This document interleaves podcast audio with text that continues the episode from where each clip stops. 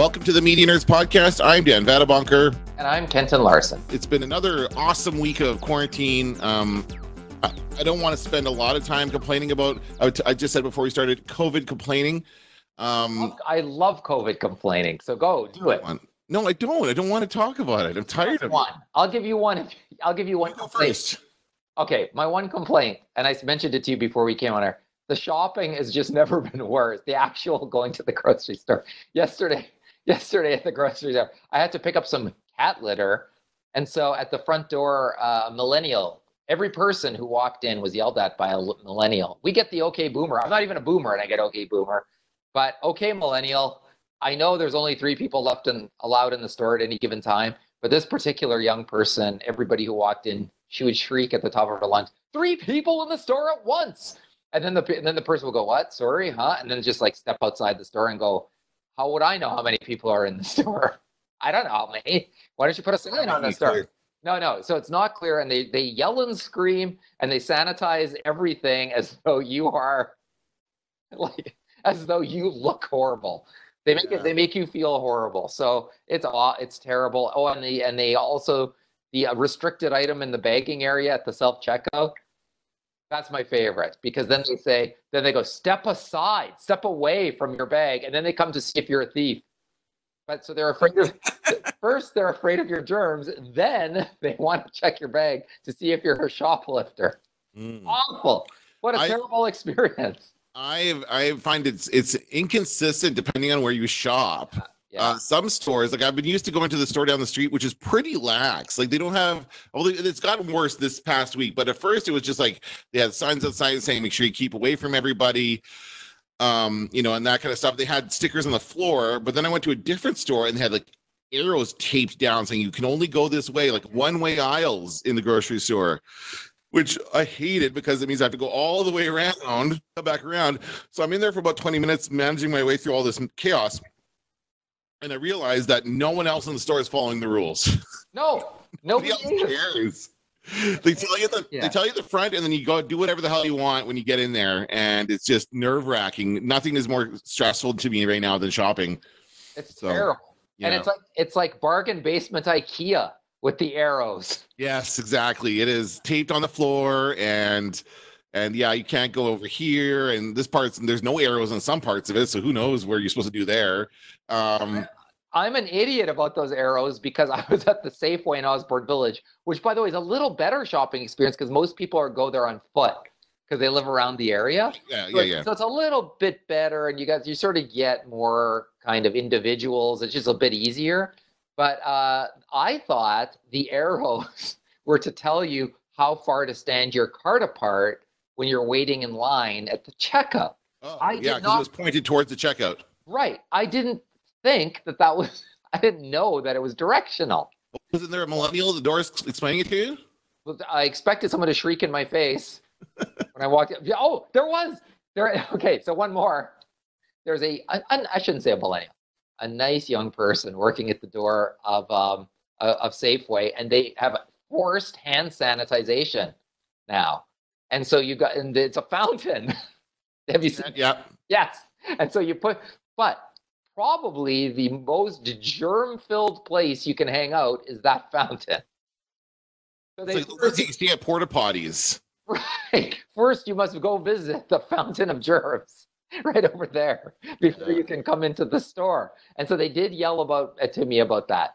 And I just the whole time, and I'm so tempted to say something back, and then I was like, well, what are you going to do? So I just like, you know, you just go with the flow. They're risking their lives, Kenton. They're risking their lives.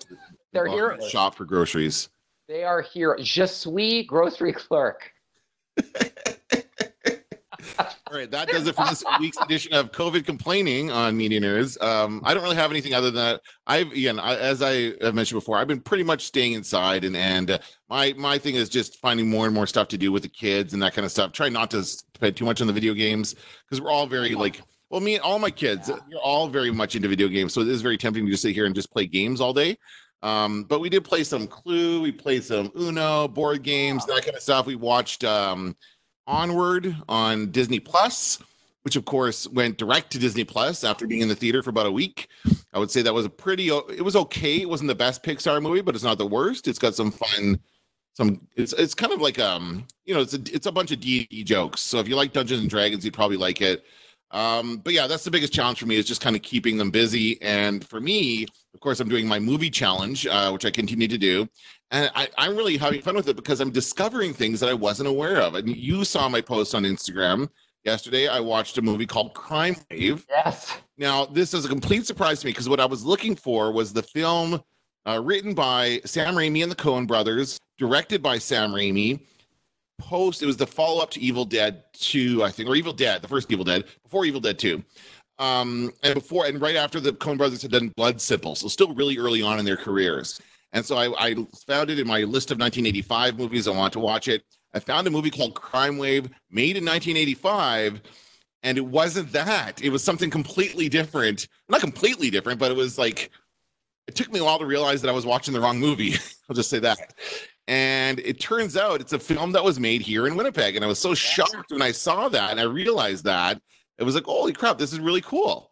It's a very good movie. Yeah. Not enough people have seen it.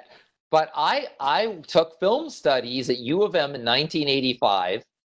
And I think I told the story on a past podcast about Guy Maddin came to visit the class one week, and he was like, and nobody stuck around to ask him questions like we're supposed to, but I was the only one. And I said, how do you get money to make films? I asked him, and he didn't want to answer the question because he didn't want some young guy trying to apply for the film money that he gets. So it was funny. Right. So I was underwhelmed. But then I think the following week he brought in, is the director John Paizs? Do you remember? Yes. P-A-I-S-Z? Yes. Something like that. Okay. He came in and he was much nicer. No, I shouldn't say that. He was less standoffish. And he was full of anecdotes about shooting the movie. And then we watched the movie with him.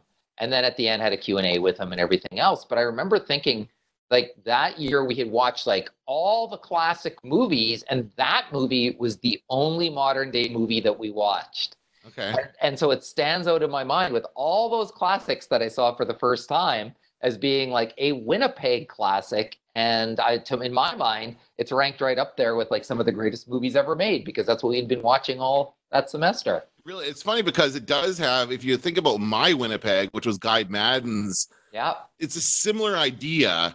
Yes, it is. My Winnipeg is a mix of true and made-up stories. This one is completely made up. But the way that they present it is very similar in my mind, where they kind of jump to these scenes. It's about a writer. It's about a guy writing a crime movie, a color crime movie, as they say in the film. Not sure why they make the distinction of it being color. But it's also shot in the style of like this kind of educational video, which is really interesting. Yeah, and I forgot about that. The girl is Eva Kovacs, who's a grad of our program. Oh, yeah. It's her. I'm sure it's her. I tagged her in the Instagram post. She's not gotten back to me yet, but I'm sure it's her as a child. Like, she was maybe 10 years old. I don't know. I forgot about that. So she's a little girl who lives in this call. And what gave it away for me, because at first it's very generic and it's just a house and you don't really see much in the way of landmarks. But I do remember thinking early on in the film, man, this looks a lot like Winnipeg, like just the architecture of the houses and even the hydro poles and everything looked very similar. And then all of a sudden they get to this part where the guy says, and he's got a photo of the mayor, and the mayor was Bill Norrie. And I'm like, hey, that's our mayor. That was our mayor in 1985. So that was it. That was the photo, and that was the giveaway. And then, of course, after that, you realize everything is Winnipeg. You recognize the Exchange District. You recognize there's actually a big shot of downtown, of the buildings of downtown Winnipeg in one shot. So then it becomes more obvious. But, yeah, it was just a great little film, and I was so happy that I discovered it accidentally through this challenge. I can't believe that you discovered it that way. And actually, you reminded me that I should probably rewatch that film. It was on Amazon Prime in my post, but I made a mistake. It's actually on the Hollywood Suite. So, you know, those 70s, 80s, 90s movies package. I think it might come with your HBO. Must have it. That thing, if you just search Crime Wave, you'll find it on your server or TV service. And that's how I found it. And I just kind of, again, I just use my voice remote to say the name of the movie and it does it. I said Crime Wave looking for the Sam Raimi movie, but then came up with that one.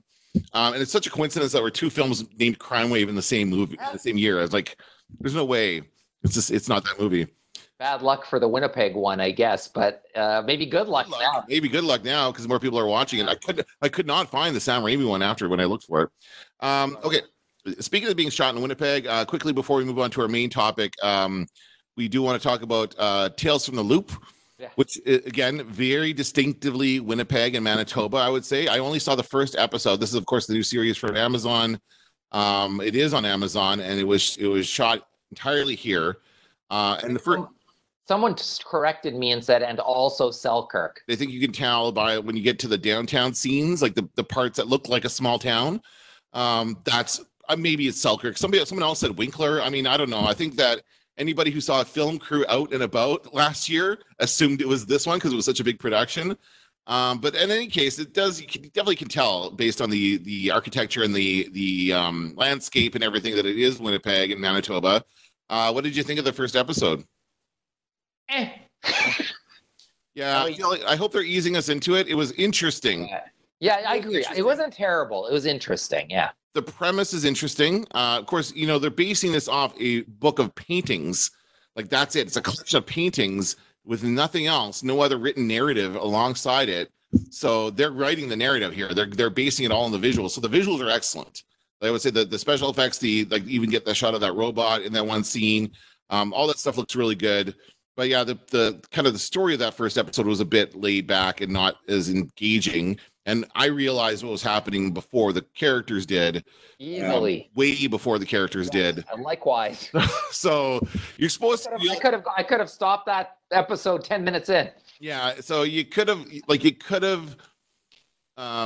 You're supposed to realize it, like, just before the character. That's the best part, is if you realize what's happening just before the characters do or at the same time as the characters, but not, like, half an hour before it's revealed what's happening. So I'm going to keep watching it. Of course, I love where we live. I love our province, and I want to see more Manitoba landscapes. So I will watch it, and we'll kind of talk about it a little bit later, but you said you might not stick with it? Okay, well... Oh, well, I don't want to step on my recommendation for later in the podcast, but I'll say there's another show that I've been watching that I like more. Okay. And so when you compare one to the other, it's like a no-brainer which one I want to watch, but I'll save that for later. But I will also say there is a show on Netflix, I think it's from Germany, called Dark. Yes. In which it's, and I love that show. And to me, the first episode of Tales from the Loop was like a more predictable, lighter version of the dark places that Dark goes, where it's Dark is much more kind of compelling as a time travel tale, if that's even what it is. It's even hard to tell. We don't know that that's all those Tales from the Loop might not have to do with time travel, so maybe it'll be other stuff. Like I get the feeling like it's and I've seen it compared to Stranger Things in some ways. By reviews and stuff, because I think the idea is that there are strange things happening in the town because of this thing that they're doing research on, the whatever MacGuffin or whatever you want to call it, the object that they're researching causes strange things to happen. So I think there's going to be a bunch of different things happening, and it's not just time travel related, but yeah, we'll see how it goes. Yeah. Before we move into our main topic, we're going to talk about teaching online, which is what we've been doing for the last 3 or 4 weeks, as far as how that goes and the general idea of it, because everybody's kind of having to shift. But before, I want to mention that I give a shout out to Tyler Walsh, who is another grad of our program, who got a shout out from the Prime Minister of Canada, Justin Trudeau, this past week, because he made a cool little Lego animation of the Prime Minister addressing children. This is from one of the earlier speeches that Justin Trudeau made when we were first going into the quarantine for COVID-19. And so Tyler, who I know is a big Lego enthusiast, I've seen him do stuff about it before. He had this great, when he was working at the Free Press, he had this great report on the Lego store in the mall in Polo Park, having like a master builder show up there who built, I think they built a giant Yoda. They built a big Yoda. They built something there. Anyway, but Tyler is a big fan of Lego, so he did this Lego animation of Justin Trudeau giving the speech and then put it out there, and then everyone, of course, it blew up on the internet, got super viral, and no pun intended, and basically he's like kind of a big deal now. The Prime Minister replied to it, really enjoyed it, and I thought that was just kind of cool that happened. Wow, yeah, I thought the same thing. By the way, when did he graduate? I don't know. Before me. Before me, too. I think. You didn't teach him? I don't believe so. Although, keep in mind, like, there were some years where I wouldn't see a class. There'd be people who'd make it through. So and I don't believe he was ever in a class I taught. Okay. So I think it was before I was a teacher there. It had to be. Okay. Interesting. Yeah. I don't know what class he's part of. But again, it's very cool that, so that he got that kind of recognition and people really responded well to that. It's fun. It's a little bit of fun in this kind of, so you can find that online if you haven't seen it already. Tyler Walsh tweeted out the Lego thing, and he shows, like, he also did a bit of a shout out to, like, our local, here in Manitoba, we have, of course, the what is his name? Chief medical officer, chief nursing officer, who come out every single day to give us the update on COVID-19. And he had a bit of a shout out to them, making Lego versions of them behind their desk, as they do every day, giving us the numbers on how many people are infected, how many people have died from it, all that other stuff. So it was kind of cool they did a bit of a shout out from home in there as well. So yeah, that was good. All right, so we're going to talk about teaching our classes online. And it's interesting because it seems that a lot of different places are doing this differently. What have you been doing and how has it been working for you? Well, because we got thrown into it, the main issue when it happened, and we were all sent home on that Friday. And on the 13th, Friday the 13th of March. 3:00 or something. So it was like there was no real time to get anything ready. I still have marked assignments locked up in a cabinet at school. Mm-hmm. And I'll never go back and get them. How about my sneakers are at school? Can I go back and get my sneakers? But Avenger sneakers? Yes. There's a lot. I have so much that I need at school that I just have not been able to go back and get. We didn't know that we weren't going to be allowed back there. Well, no, I thought it was going to be like teachers can come back, of course, but I was like, no. So, so because we were of the way we were thrown into it, the first thing that needed to happen was to get all the existing stuff already in play, handed in, amended, like whatever needed to be done. And so I had one assignment left in all the classes that was out there. So the first order of business was getting all of those in, getting all of them marked, clearing the deck, and then getting other stuff set up. So I know you've been doing the WebEx classes. I'm going to be doing that next week as an optional thing. But I've mostly been posting stuff into Learn and doing my Twitter chat once a week. Yeah. Just sort of as a value added, as a morale booster kind of thing. But it's not, no matter what it is we're calling this, it's really not. It's a weird version of teaching.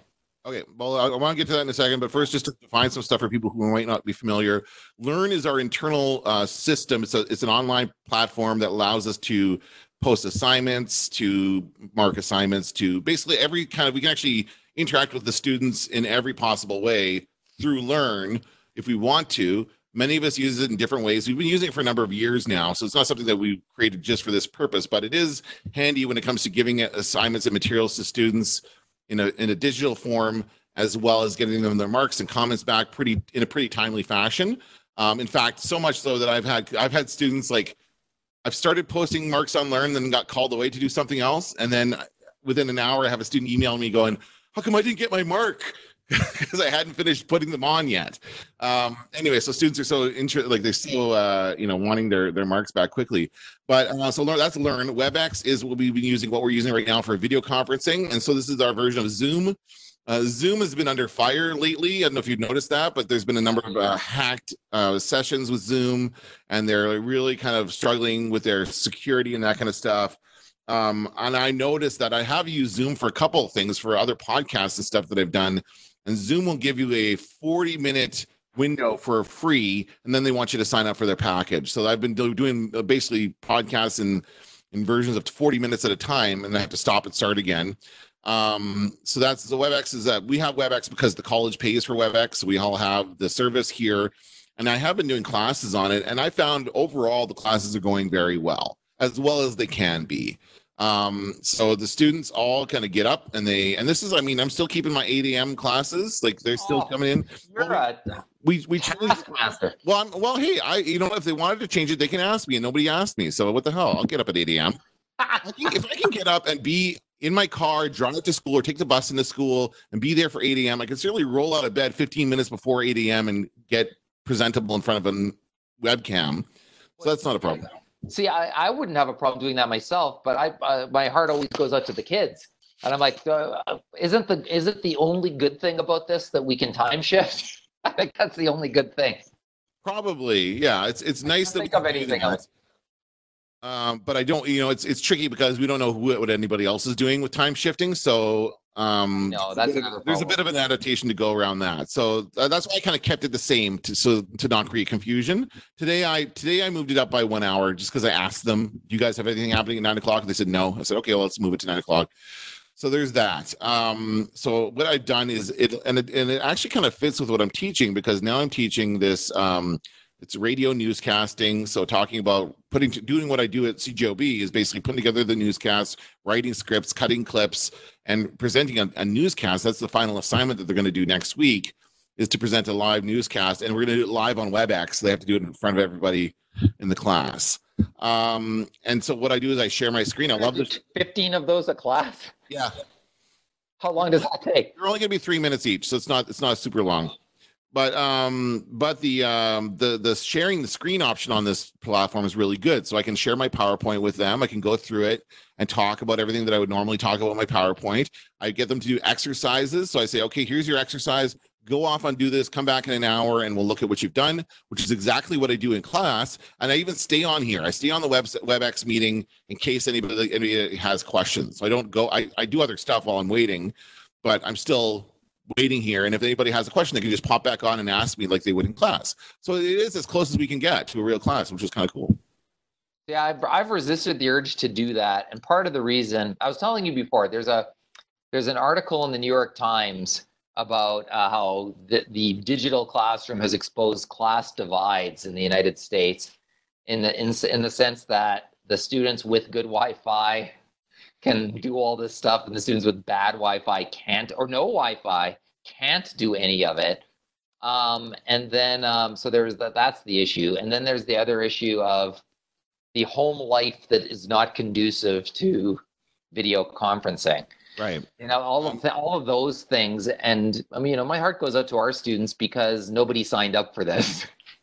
True. To that first point, I think that's more of a statement about the availability of free Wi-Fi in the public space, and there's not enough of it. And I've thought that for years. We need to have a reliable source of free Wi-Fi for people. I mean, it's nice to be able to pay for the Wi-Fi we have at home. By the way, is the college subsidizing our Wi-Fi here? Is that we get? Yeah, sure. I'm now using for anything. Well, I'm now using my personal Wi-Fi to do my job, so that some kind of compensation should happen there. Let me make a confession while we're on this point. I may have left all of that crap that I need behind at school, but I did have presence of mind to take a ream of 200 sheets of paper with me home, because I knew I was going to need that. That bad boy. So that's all I got out of it. How much is that worth? $10? No, it wasn't the Wi-Fi.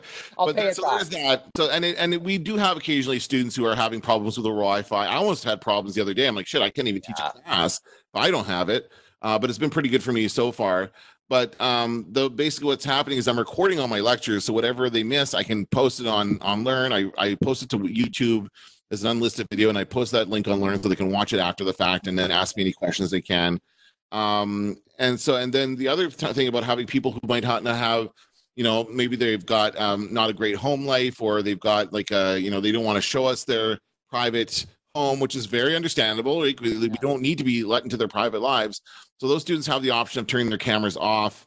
And I only ask that they're logged on and able to hear me, and they can talk either through the chat. There's a chat option where it pops up as we're talking. Which I find to work really well when I'm really talking and not people can't talk over me because of this system.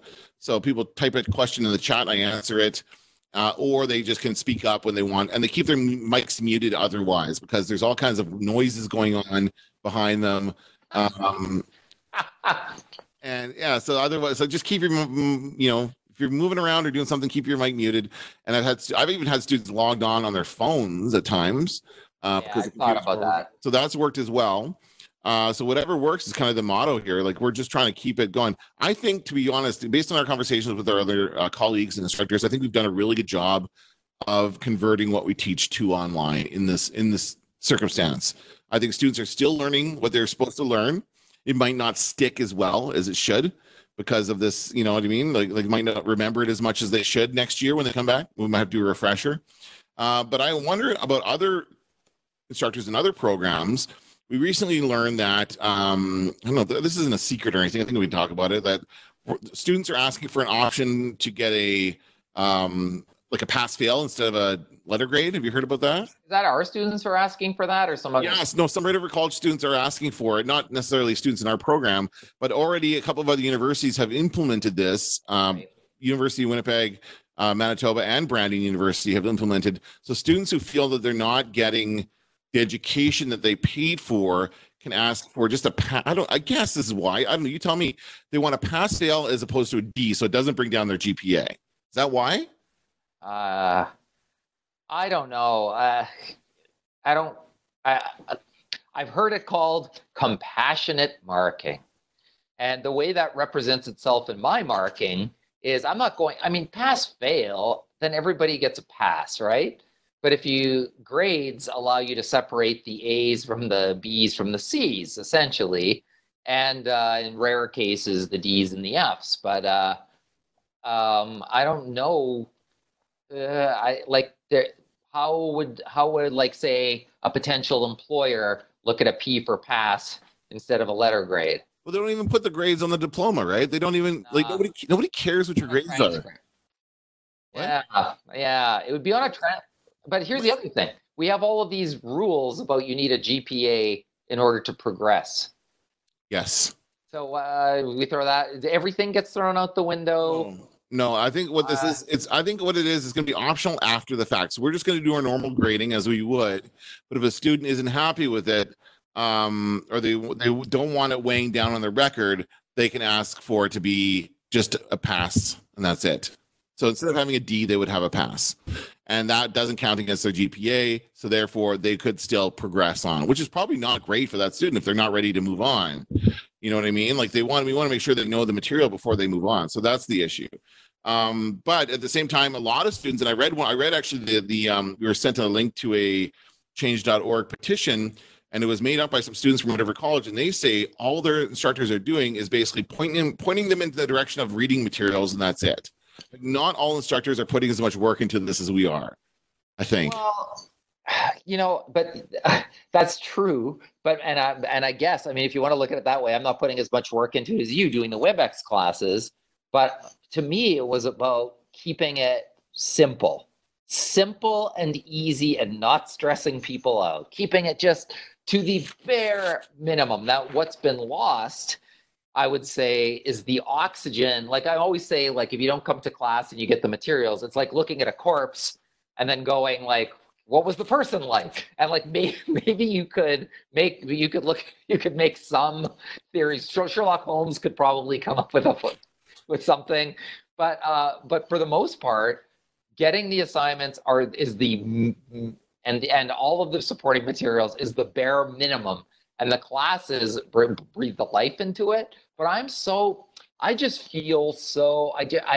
the idea that somebody's getting left out because they don't have Wi-Fi, or that somebody, and I know we have students who have to use Tim Hortons for their Wi-Fi and things like that, where you just go, I just don't think that school should be what people have. Like, I'd rather have a simple course that's not too taxing on people, but that everybody gets the same thing, as opposed to rich kids can dial in at 9:00 on Tuesday.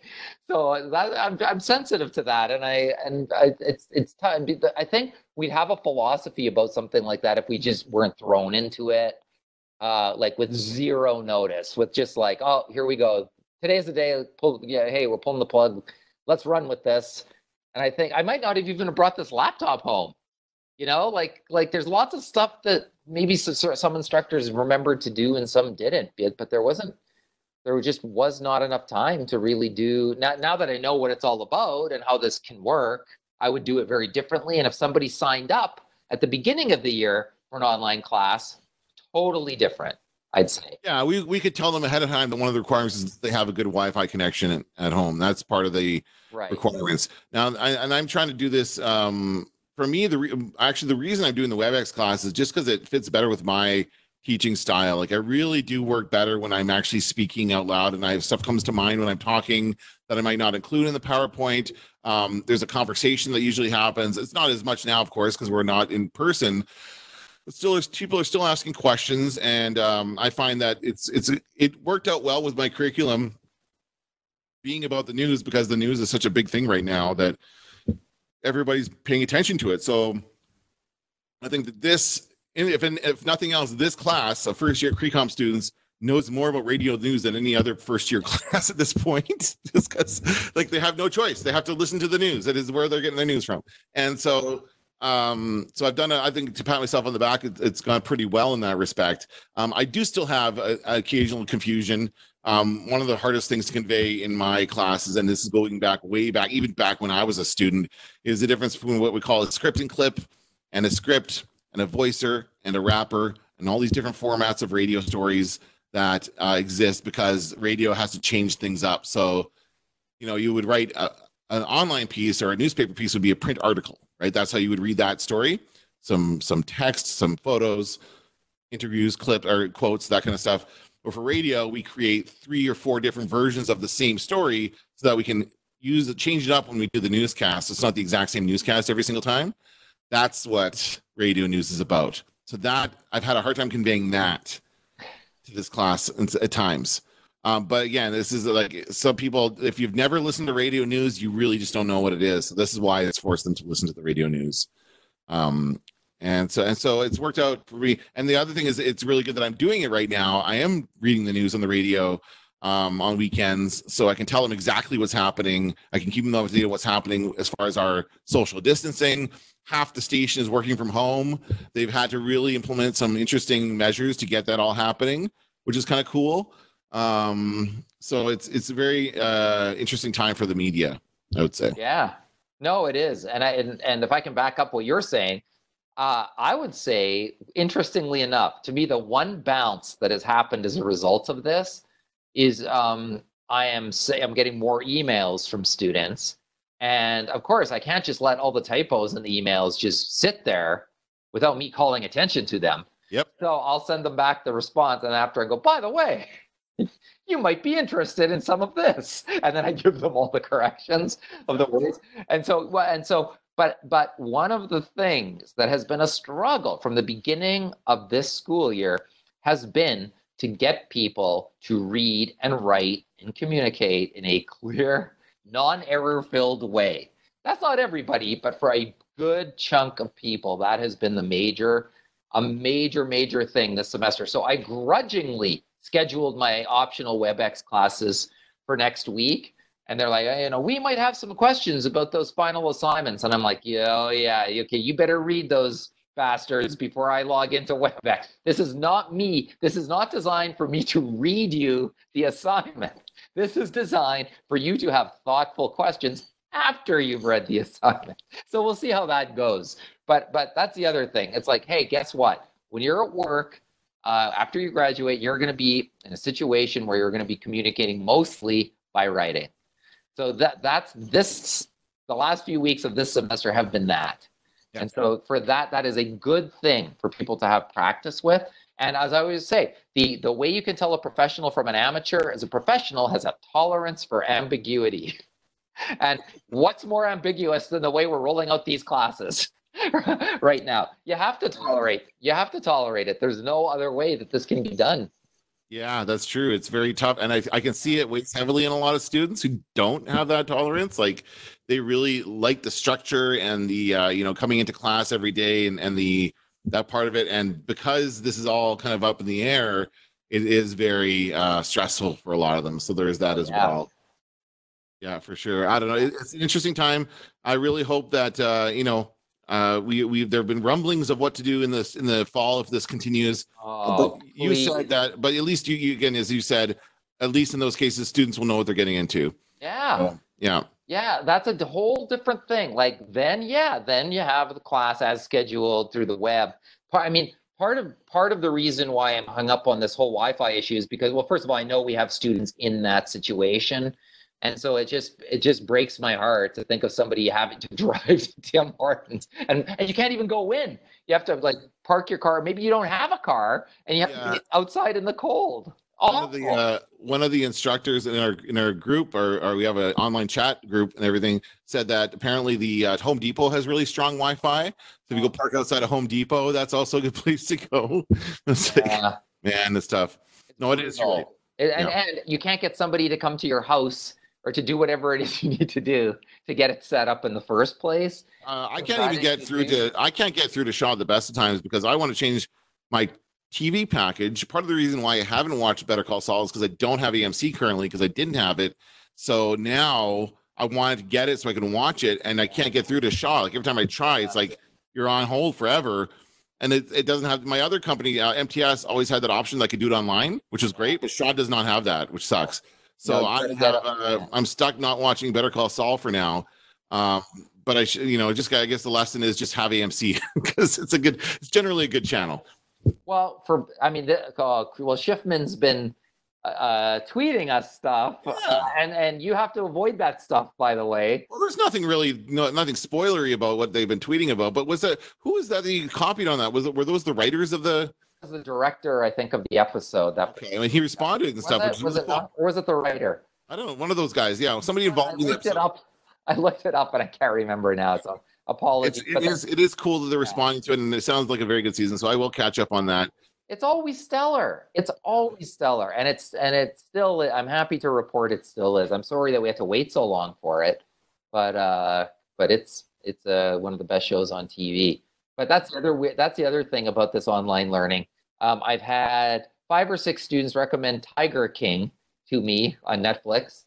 So I'll never watch it. That's guaranteed. I'll never watch it. I refuse. That's the big one. And no more sourdough pictures. I think we're done with sourdough pictures online. Yeah, I don't like that. And the high and mighty people who tell everybody to stay home. We are staying home, but you have to read 500 people going, take it from me. Stay home. Take it from me. And so yesterday I tweeted. What about the people who don't stay home, but they like think they're practicing social distancing by walking 6 feet apart down the street together? Have you seen that? Yeah. And also, I actually had some neighbors I saw sitting in a big circle in the middle of the road, and there was like 10 of them, and I don't know that they weren't even really 6 feet apart. Yeah, I don't know. But is telling people online to stay home going to get people who already aren't doing that to then listen to you? No. I think it'll make it worse, to tell you the truth. One thing I'm noticing is a lot more people accepting like challenges, chain challenges. I did one now doing my movie thing. I'm doing on my own without anybody else telling me to. I just kind of came up with that. Yeah, that's what I like. It's original. What's that? It's original. What I like about it. But the one that I'm doing that's not original is that somebody nominated me for this. So it's a bit about sharing your favorite books on Facebook. Yeah. So I figured why not? It's pretty easy. All you have to do is find the cover of the book, post it, and tag somebody in it. And so far, I've been pretty. I'm like, who can I tag in this? That's actually going to do it and not complain to me about being tagged in this. This is most of my friends, to be honest. Most people will not want to do this. So my brother and a couple other people I've tagged that I think are really good. Really, I'll tag you. Okay, sure, tag me. Sir. Pardon me. It's like people who are like avid readers. Now I'm not as avid a reader as I once was, but I have a lot of books in my back catalog that I can think of. But one thing I'm hoping this does is get me motivated to start reading books again, because it's something I haven't done in a while. So now that I have time, I should read more books. What's your recommendations for this week? You said you had something good. Yeah, and I don't think that you've ever said this one, but I could be wrong. And that is on Netflix. I stumbled across a South Korean show called Kingdom. You know it? No, I know of it. I've not seen it. This is the zombie one? Yes. Zombies in the Middle Ages or something like that. In the it must be the late 1300s, given the costuming. Nobody's on a phone. They're on horses. So it is absolutely a thrilling and exciting, and I know it's like more zombies, oh no. But this is like, I watched the show, and the only thing that I'm thinking the whole time I'm watching is, man, does Walking Dead suck? Like you watch Kingdom, and you're like, this is a zombie show, and it is great. It's hilarious. The acting is fantastic. The special effects, the budget is shocking. It's better. The budget is better than Picard. Of course, it's not saying much. Yes, that's right. That's right. But if Sir Patrick Stewart were on Kingdom, that show would look cheap too, because he cost $7 million or something. But I love that show, Kingdom. I can't recommend it enough. I'm not done yet. There's only 2 seasons, 6 episodes each. You'll love it. It's like the ultimate Dan show, I think. I think you'll love it. All right, I'll check it out. Yeah. As I said, I'm still doing my movie thing, but I'm trying to mix in other stuff because I don't want to just keep moving. And you get a bit of a rut when you keep, like, I've been watching 80s movies all week. So, you know, you certainly get a feel for the decade when you do that. And you get a sense of, like, these movies are coming out. I'm almost done watching Broadcast News. That's my movie for today or yesterday. I started watching yesterday and then went to sleep. I'd never seen it before. It just kind of slipped through my radar. I never watched it. It's really good. It's a phenomenal movie about, like, TV broadcasting. No, what I'm going to recommend is actually a YouTube channel that I've come across recently. And I didn't really like, I came across one video a number of months ago and I watched it and it was entertaining and I subscribed to the channel and just kind of forgot about it, but they've been posting some really good content. The channel, it's called Channel Awesome, but the show is called The Nostalgia Critic. So The Nostalgia Critic is a guy who reviews movies, primarily movies, although he does some TV as well. But it's the idea is that he reviews older movies, mostly older movies that was inspiring nostalgia, something that has to inspire nostalgia. So that's, you know, older, like, you know, he's done. The one that caught my eye was the Star Wars Rise of Skywalker one, which was really good. And it's not only a review with scripted, you know, lines and lots of funny jokes, but also some reenactments of scenes. He's got kind of a cast of characters who are all part of this, and they call them reenactings, and they kind of call out mistakes the movie makes, but also things they do well. It's not always a bad movie they review. Sometimes it's a good movie. Like he did Con Air and loved it. And talked about how awesome that movie is in the context. And I've just kind of been binging these episodes. He's been doing it for a number of years. He's based out of Chicago, and he's been doing this for, I want to say, 5 or 6 years at least. So there's a ton of episodes to binge. If you're interested in going on YouTube and checking out The Nostalgia Critic, he's really, really funny. I really, really like it. Awesome. That's what I've been watching on YouTube. And yeah, I'll continue on the movie train and watching more movies. I just kind of Google what's, you know, I see what movies came out in 1988. I just kind of look up stuff, try and find one I haven't seen. And so far, I've only had to watch one movie that I've already seen, which was Return of the Jedi, or no, it was Raiders of the Lost Ark was the only one I've actually already seen out of the ones I've watched. So are you going in order or are you jumping around? I'm trying to go in order. I am trying to go in order. Although I did a bit of jumping around with 1985 was I started watching Crime Wave. Then I stopped it and started watching Chopping Mall, which was my 1986 movie. Then I finished Crime Wave, then I finished Chopping Mall. So I mean, I am watching them all, but sometimes I'm trying to stay in the same ballpark. And I like the idea of, like, exploring the decade in film and staying within that decade as I move through this. So almost done the 80s, onto the 90s. Well, I was going to suggest, because for Star Wars nerds, it is almost a big anniversary for The Empire Strikes Back. Oh, it is. That's right. Yeah. 40th anniversary. So we're going to have to do a special, Media Nerds podcast, but if you're going in order, then that one's going back in time for you. Yeah, no, I've already passed 1980, so yeah. But I watched a movie that was made that same year with much, much less special effects. Oh yeah, Battle Beyond the Stars. Oh yeah, which was I thought in the theater. I think we talked about that already. The booby ship, yes, of course. And by the way, the theater loved the booby ship. They loved it. I remember the theater burst into applause when they saw it. They were like, oh, that's some funny booby ship. Like around there.